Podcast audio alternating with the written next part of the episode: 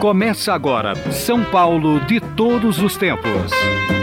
Os personagens, os eventos marcantes, a memória da cidade. A São Paulo de ontem e de hoje. São Paulo de todos os tempos. Um programa premiado com o colar do centenário pelo Instituto Histórico e Geográfico de São Paulo. Apresentação de Geraldo Nunes.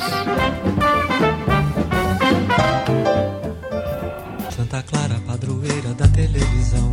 Que o menino de olho esperto saiba ver tudo, entender certo, sinal certo, se perto do encoberto.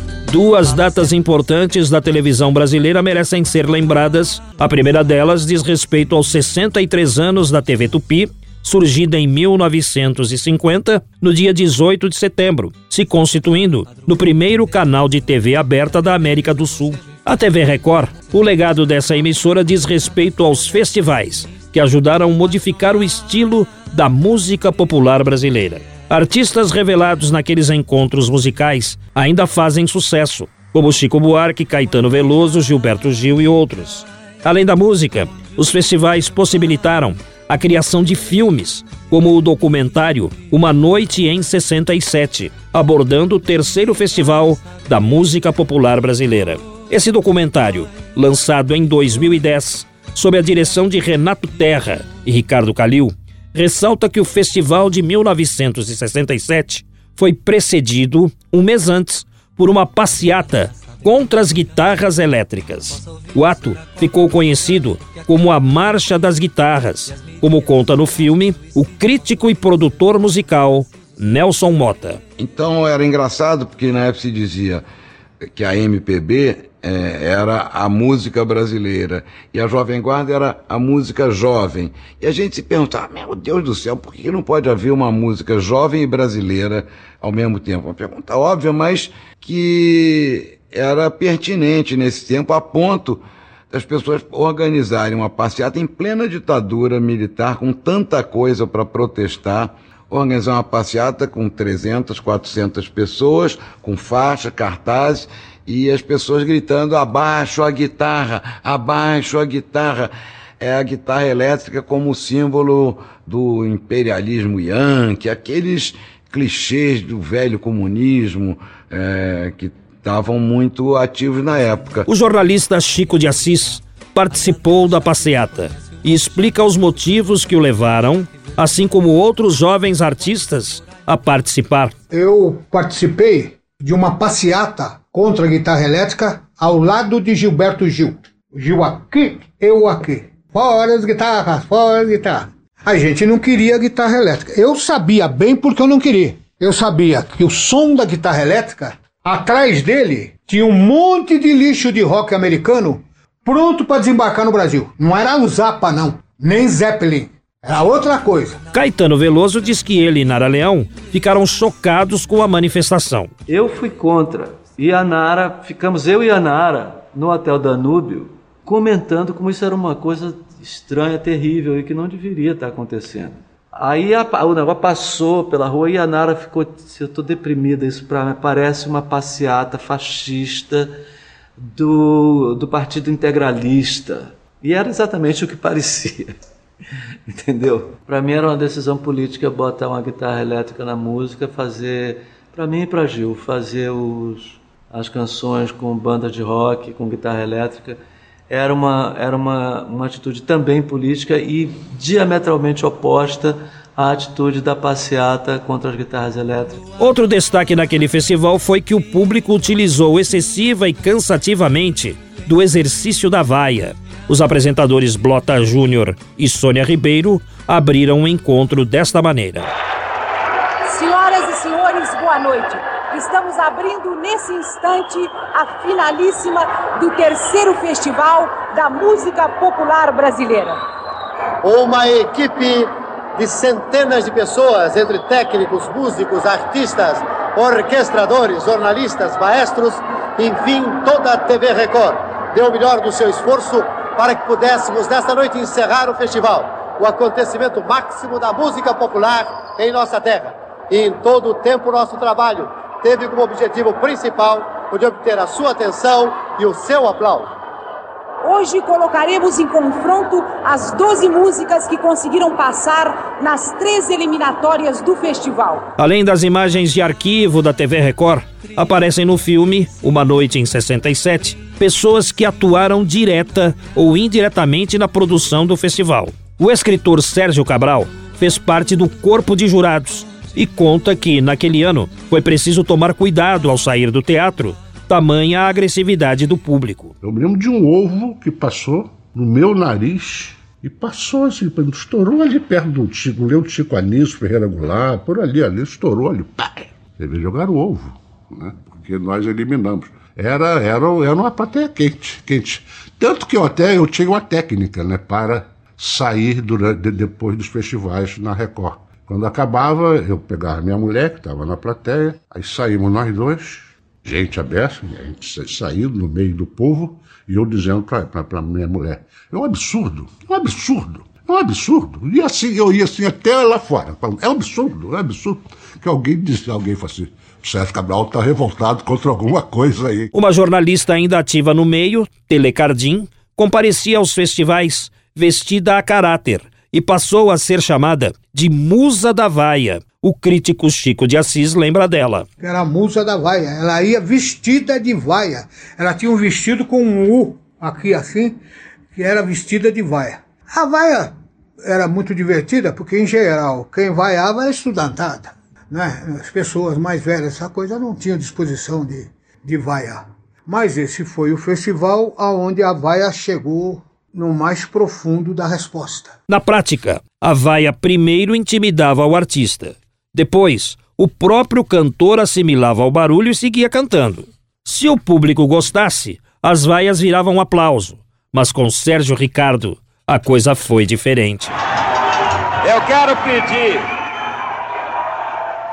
Eu quero pedir aos que aplaudem e aos que vaiam um pouco de lucidez nesse momento para poder entender o que eu vou cantar.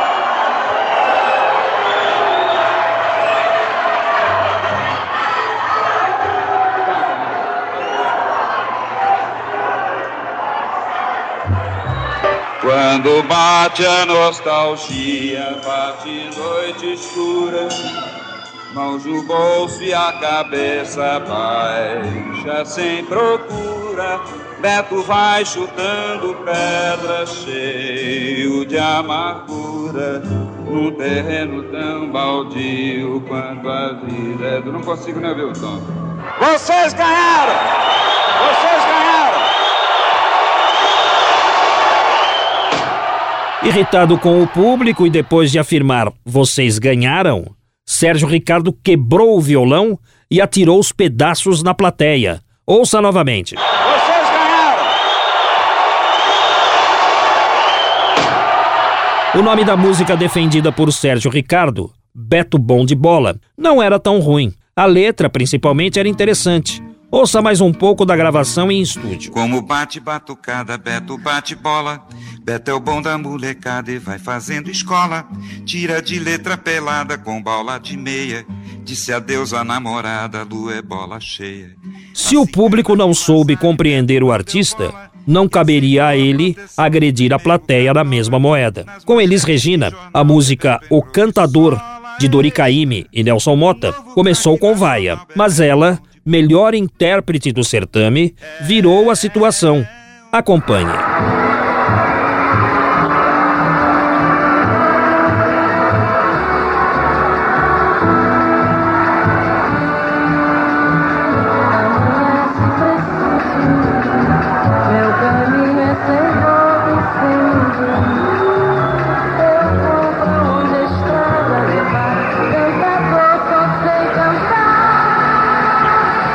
Com a música Alegria, Alegria de Caetano Veloso, aconteceu quase igual na fase de classificação. Depois, foram só aplausos.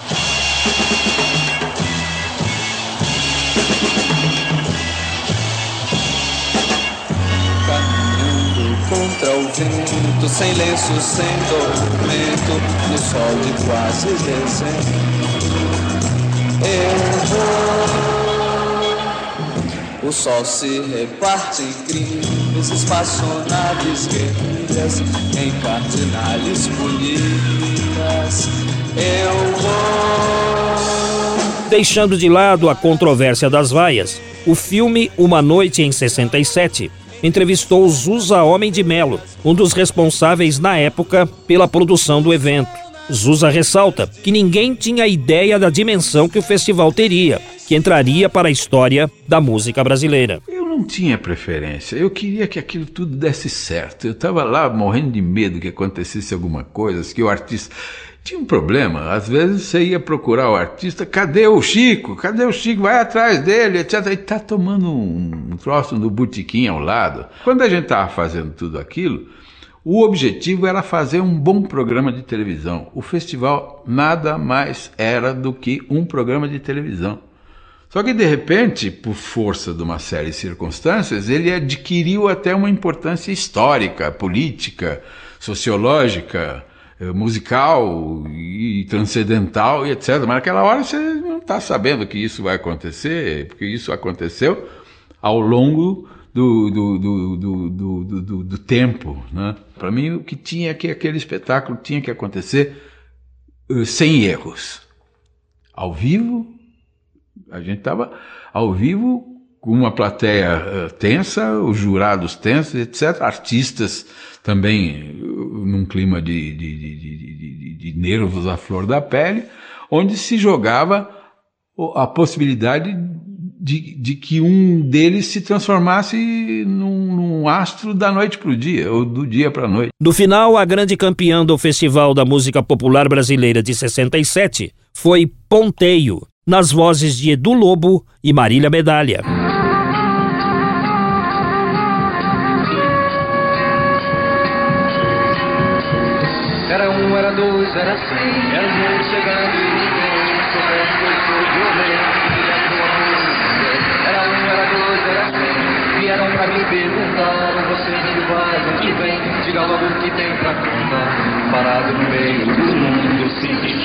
Meu momento Olhei pro mundo e nem via Nem sombra, nem sol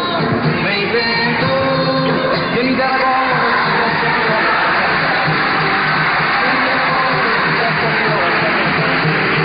O documentário Uma Noite em 67, de Renato Terra e Ricardo Calil, já se encontra disponível ao público no YouTube.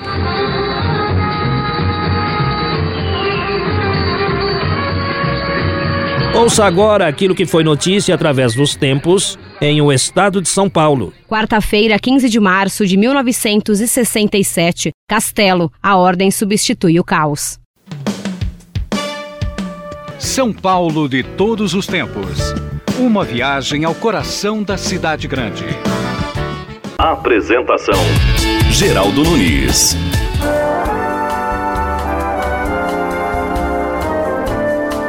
Lembram-se da enquete para escolher a melhor música brasileira de todos os tempos? Pois bem, a vencedora foi Águas de Março, composição de Tom Jobim de 1972. Hoje é conhecida mundialmente. Por recomendação médica, em março de 1972, Tom Jobim passou o fim do verão buscando o ar puro do campo, no sítio da família, em São José do Vale do Rio Preto, região serrana do Rio. O cenário bucólico inspirou os esboços de Matita Perê, álbum lançado um ano depois, com Águas de Março, encabeçando a lista de oito músicas. Tom tinha decidido parar de beber e fumar, depois de levar severas broncas dos médicos. Além da angústia e do medo, choveu o mês inteiro, a ponto de cansar, tanto que a letra cita uma série de coisas que saem errado: espinho na mão e corte no pé. Ouça o que o crítico de música Nelson Mota fala sobre Águas de Março no documentário Tom Jobim. É um caco de vidro, é a vida, é o sol, é a noite, é a morte, é o laço, é o anzol. Você nunca deve mudar o repertório. Aprendi isso com Frank Sinatra. Entre a consagração e a polêmica, ela se tornou uma das dez músicas mais tocadas em todo o mundo no século XX. Em 2001, foi eleita por 250 críticos a melhor música brasileira de todos os tempos. Há 40 anos, Águas de Março já nasceu clássica e deu fama e fortuna a Tom Jobim, que também escreveu os versos que fazem dele um dos nossos maiores letristas. É o vento ventando, é o fim da ladeira. Um compositor assim como eu escreve 400 canções e fica famoso por uma delas, né? Águas de Março foi lançado em 1972, abrindo o LP Matita Perê, um momento difícil para Tom Jobim, que depois do sucesso da bossa nova reclamava que não ouviam mais suas músicas e se dizia deprimido e bebendo muito.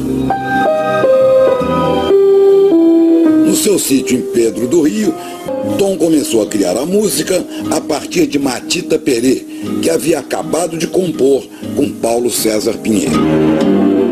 Madrugada fria de estranho sono acordou João. O cachorro latia, João abriu a porta, o sonho existia.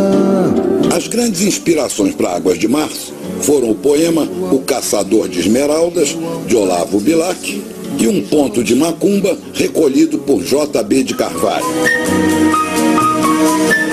O que alguns ouviram como inspiração, outros acusaram de plágio. E no meio musical rolava a piada que Tom Jobim pegava uma nota de 10 e na sua mão ela virava de 100. É uma cobra, é um pau, é João, é José, é um espinho na mão, é um corte no pé, são as águas de mar. Ouça agora outras versões de Águas de Março. A primeira delas com Art Garfunkel, Waters of March. A stick, a stone, it's the end of the road. It's the rest of a stump, it's a little alone. It's a sliver of glass, it is life, it's the sun. It is night, it is death, it's a trap, it's a gun. The oak when it blooms, a fox in the brush. Knot of the wood, the song of a thrush. The wood of the wind, a cliff, a fall, a scratch, a lump. It is nothing at all. It's the wind blowing free. It's the end of a slope. It's a beam. It's a void. It's a hunch. It's a hope. And the riverbank talks of the waters of March. It's the end of the strain. It's the joy in your heart.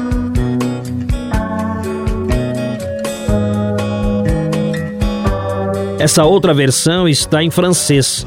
É cantada pela norte-americana Stacey Kent.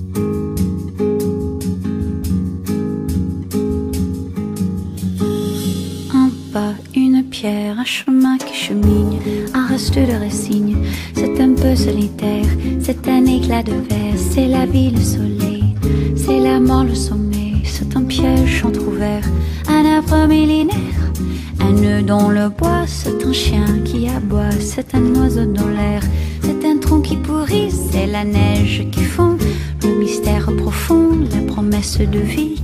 C'est le souffle du vent au sommet des collines. C'est une vieille ruine, le vide, le néant.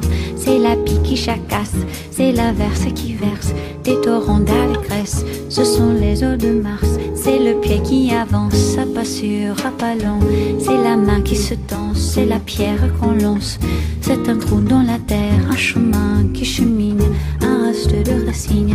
C'est un peu solitaire, c'est un oiseau dans l'air, un oiseau qui se pose, le jardin qu'on arrose, une source d'eau claire, une écharde, un clou, c'est la fièvre qui monte, c'est un compte à bon compte, c'est un peu rien du tout, un poisson à un geste, c'est comme du fifarchon, c'est tout ce qu'on attend, c'est tout ce qui nous reste, Com Jack Purnell e sua orquestra, Águas de Março ficou assim. É pau, é Pedro, é o fim do caminho, é o resto de jogo, é um pouco sozinho, é um caco de vidro, é o vidro, é o sol, é a noite, é amor, é um laço azul, é para batucão, nada madeira, cainga, candeira, é uma chita pereira, é madeira de vento, do bom é mistério profundo, é um quero que eu quero, é o vento ventando, é o fim da ladeira, é a vida, é a festa da comieira, é a chuva chovendo, a conversa que beira, o jukebox, é o fim da canseira, é o pé, eu chão, eu marcha estradeira, passarina na mão, pedra de atiradeira. Uma ave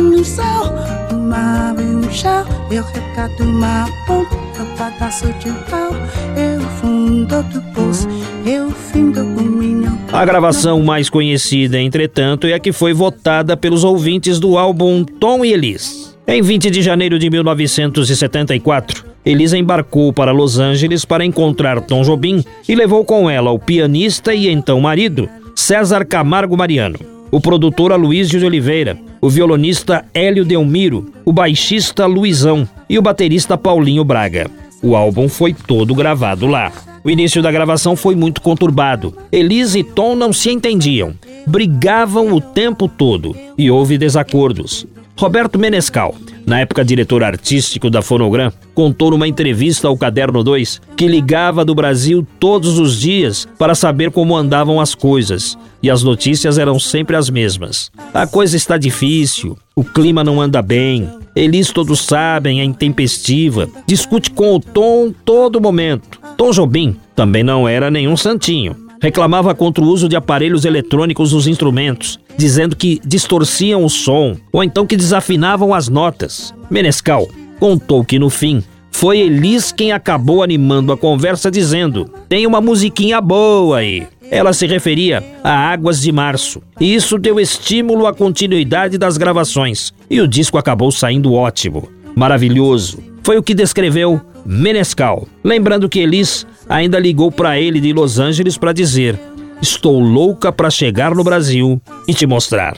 De fato, todas as faixas ficaram lindas.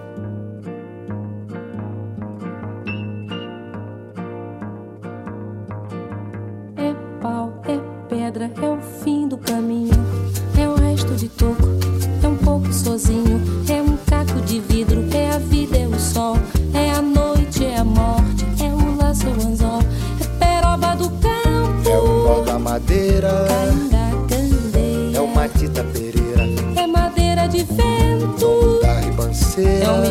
profundo. é o queira ou não queira, É o vento ventando, é o fim da ladeira. É a viga, é o vão, festa da comida. é a chuva chovendo, é conversa ribeira das águas de março, é o fim da canseira, É o pé, é o chão, é a mastradeira, passarinho na mão. pedra de atiradeira, É uma ave no céu, é uma ave no chão, é um regato, é uma é um fonte. pedaço de pão,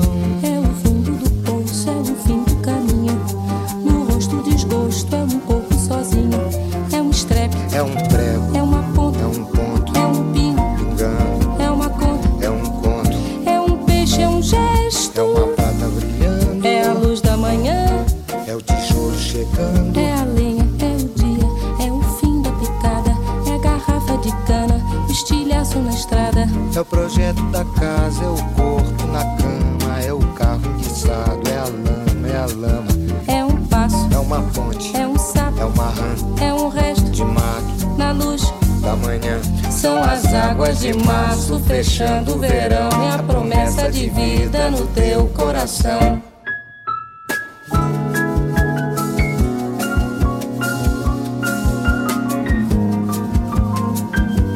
Produção Valéria Rambaldi. Estaremos de volta na semana que vem. Sendo assim, até lá.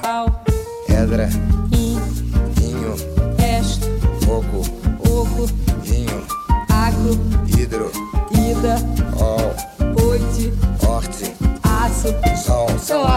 de março fechando o verão.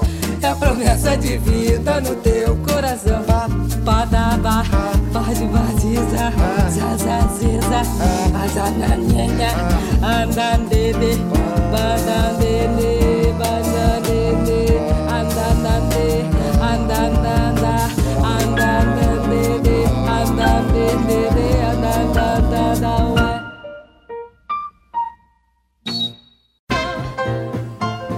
Estamos encerrando mais uma edição do programa São Paulo de Todos os Tempos.